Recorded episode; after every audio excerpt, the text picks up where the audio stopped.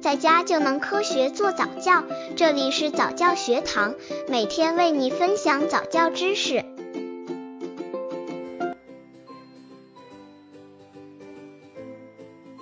冲突是宝宝成长的必经之路，冲突对于每一个成年人来说都是负面的、消极的。在成人的世界里，冲突过后往往都是不再来往。所以，成人总会用他们的规律去看待孩子们的世界。其实，人们所不太知道的是，幼儿世界的冲突中也有着积极正面的意义。从许多方面来说，冲突是幼儿成长的必经之路。成人不要好怕，只需要通过观察及引导，把冲突变成幼儿学会人际交往的第一步，就能正确处理好孩童世界的冲突。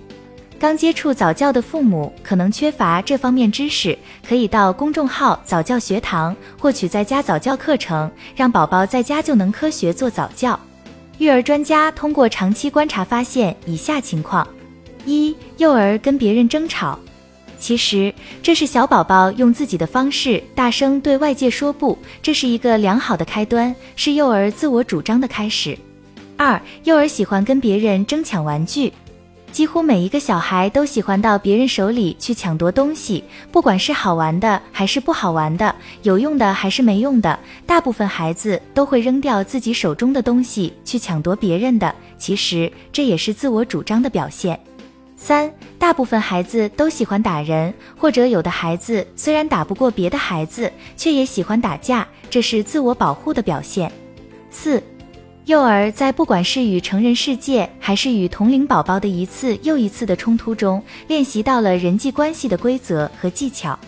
很多家长担心幼儿与家长大声的发生争执，或者喜欢与其他小朋友打架，这是不是不正常的现象？其实，大人应该为幼儿发展自我主张和自我保护的能力而高兴。对于幼儿的争执，大人应该学会自在面对。如果大人可以理解幼儿冲突背后的意义，并且能够很好的引导幼儿成长的方向，那么幼儿就有机会活泼并且平衡的发展。如果家长总是遏制幼儿的冲突，那么就很有可能错过和阻断，甚至是扭曲幼儿在自我体现、自我保护和人际关系交往方面的发展。幼儿的冲突分有哪些呢？幼儿的冲突大多都有相似之处，经过整理和分类。大致可以分为以下几种：一、幼儿本身处于自我为中心的阶段，并且极力的推崇自我主张，但是别的孩子也有自我主张，因此导致的冲突；二、幼儿带着浓重的自我中心去接受这个世界，他们无法弄清楚物权的概念，他们喜欢顺手拿别人的玩具，但是别的孩子不会允许，因此导致的冲突。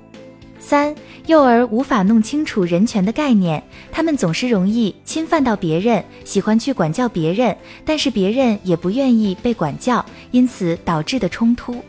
四、幼儿的意志力正处于发展的时期，他们有行动的冲动，但是却没有清楚的方向感，没有明确的目标，因此导致的冲突。五，其实这个阶段幼儿的已经正在练习和处理人际关系了。虽然他们练习的很认真，但是技术并不成熟，因此导致的冲突。